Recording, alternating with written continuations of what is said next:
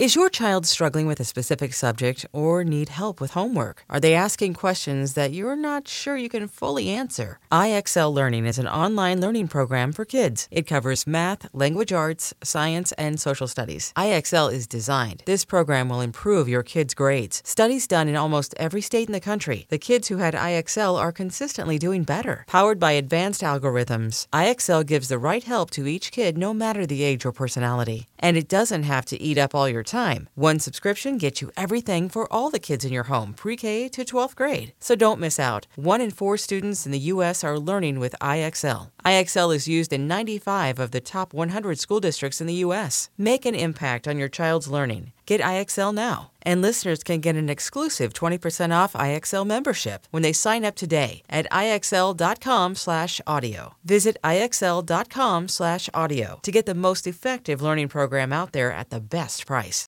At Alma, we know the connection between you and your therapist matters. But if you're already feeling stressed and burnt out, the idea of trying to find a therapist you really connect with can be overwhelming. That's why Alma's focused on helping you find the right therapist for you. When you browse their online directory, you can filter by the qualities that are most important to you. Then book free 15 minute consultations with any therapist you're interested in seeing. And because 95% of therapists at Alma accept insurance, you can find care that's affordable You want to talk to someone, but not just anyone. Alma is there to help you find the right fit.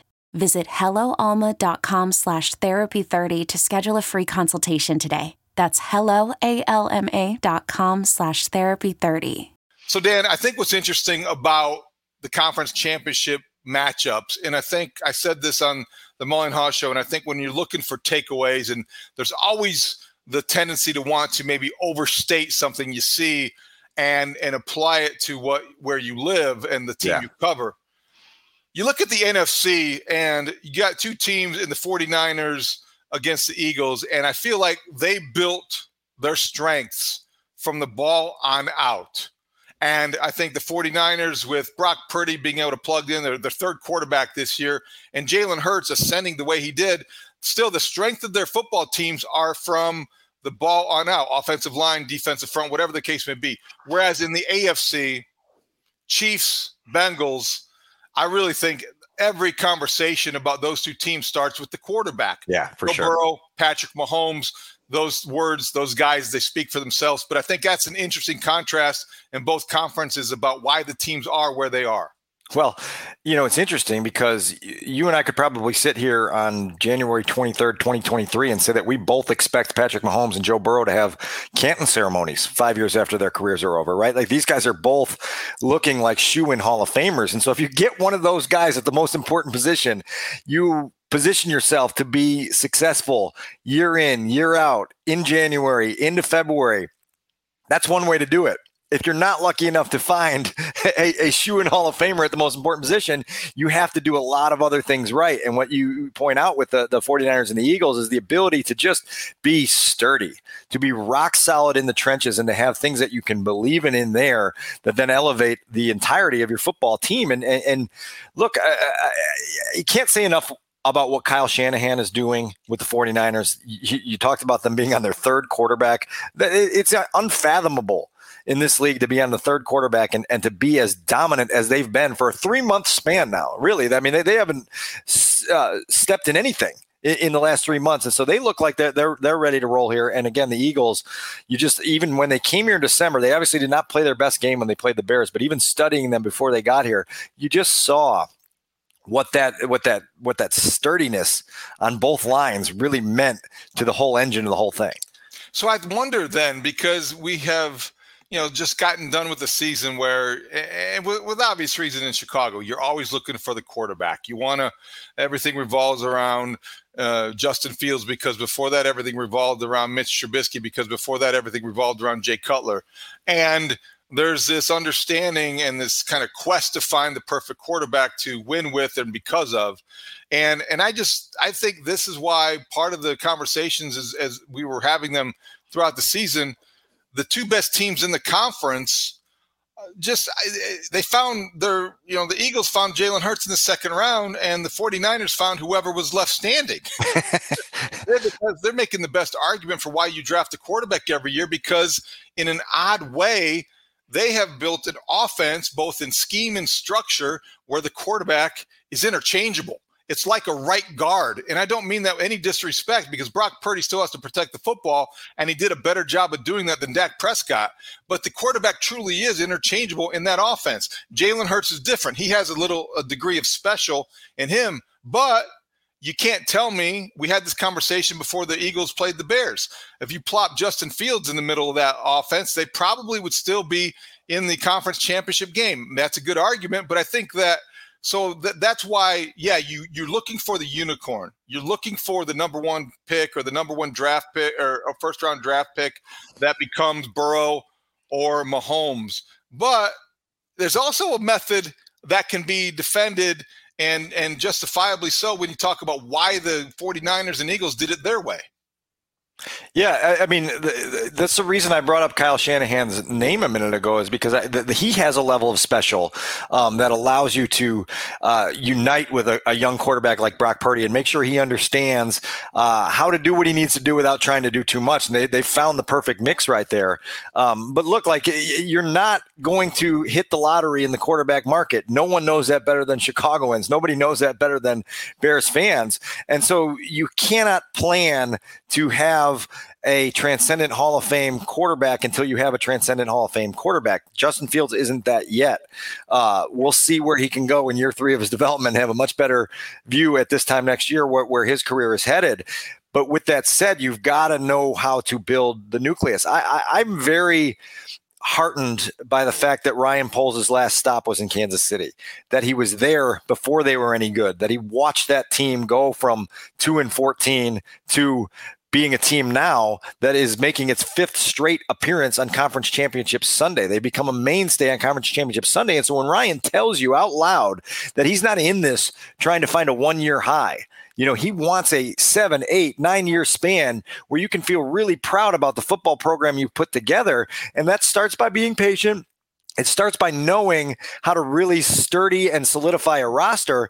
And it's going to start this offseason by figuring out what they can do on the front seven on defense and on the offensive line on offense to make this thing start to move in the right direction.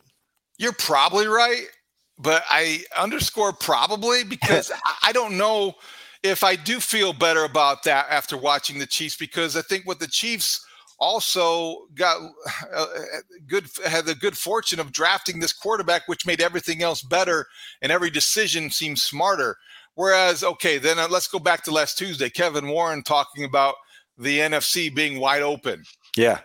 If it's that wide open and i don't disagree with him i mean look what's the difference between the cowboys uh, and the giants? The giants uh, they, they get into the playoffs they get they get steamrolled by the by the eagles but my point would be it is wide open. And do any of these teams look beyond your reach if you start to get into the playoffs and anything can happen? I, I don't I don't know if that's a better way. It's probably not a, a more sustainable type of success to have. But when Kevin Warren said that, it gave me pause a little bit because you, you know there are people in the NFL that look at every season as an opportunity and you know they, they go back to the Theo Epstein every season is sacred and they're yeah. less willing to sacrifice winning because of that possibility.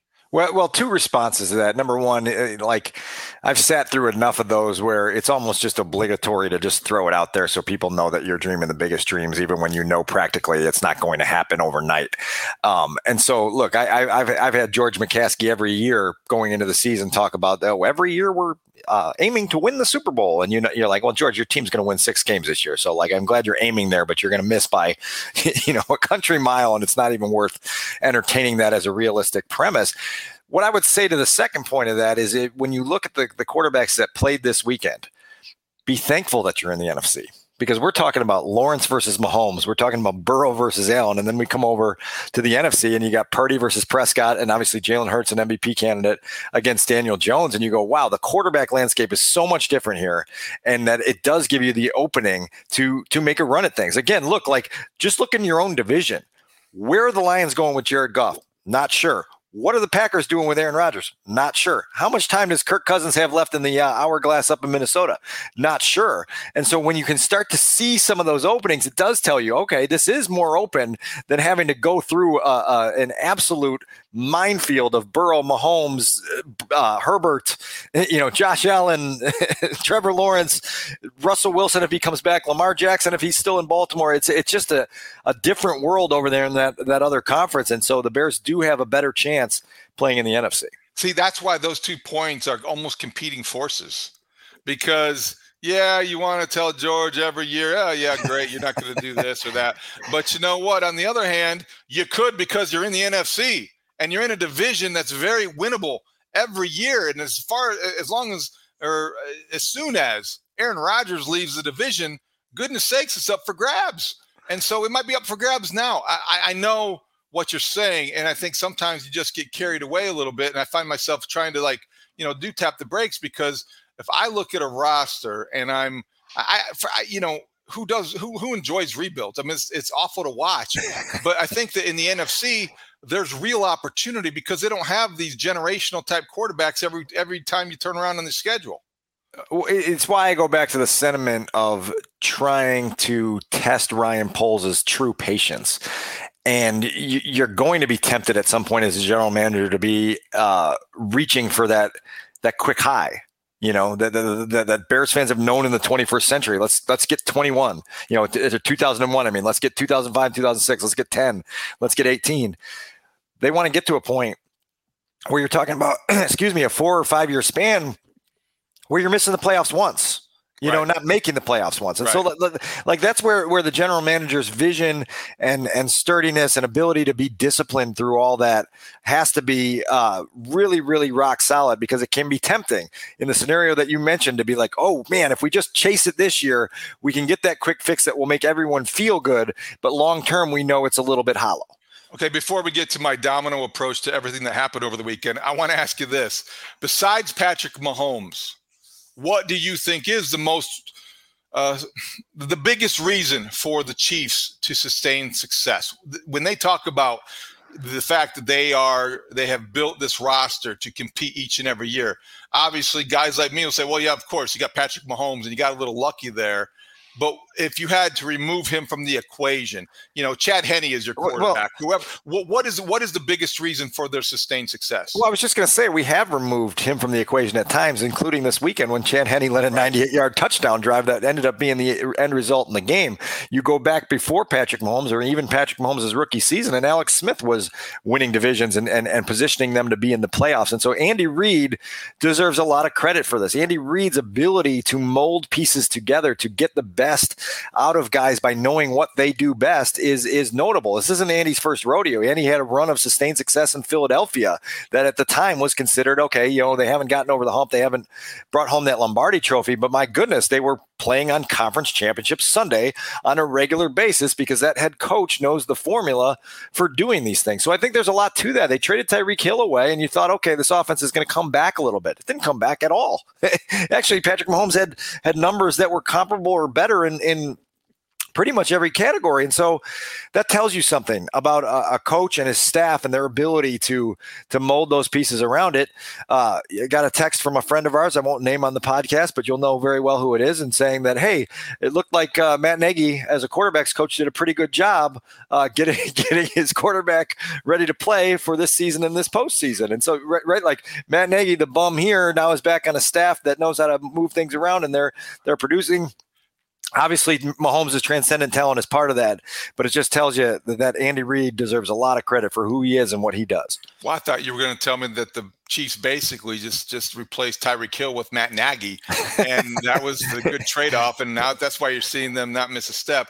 Eh, I I, I also also think that defensively, you talk about the coaching of Andy Reid. I think Steve Spagnuolo has provided a degree of continuity that was lacking maybe with Chiefs defenses, and not that they're going to be a defense that you fully trust all the time. They have given the Chiefs a, a level of uh, consistency that they can, you know, win with. Now, maybe not because of, but win with.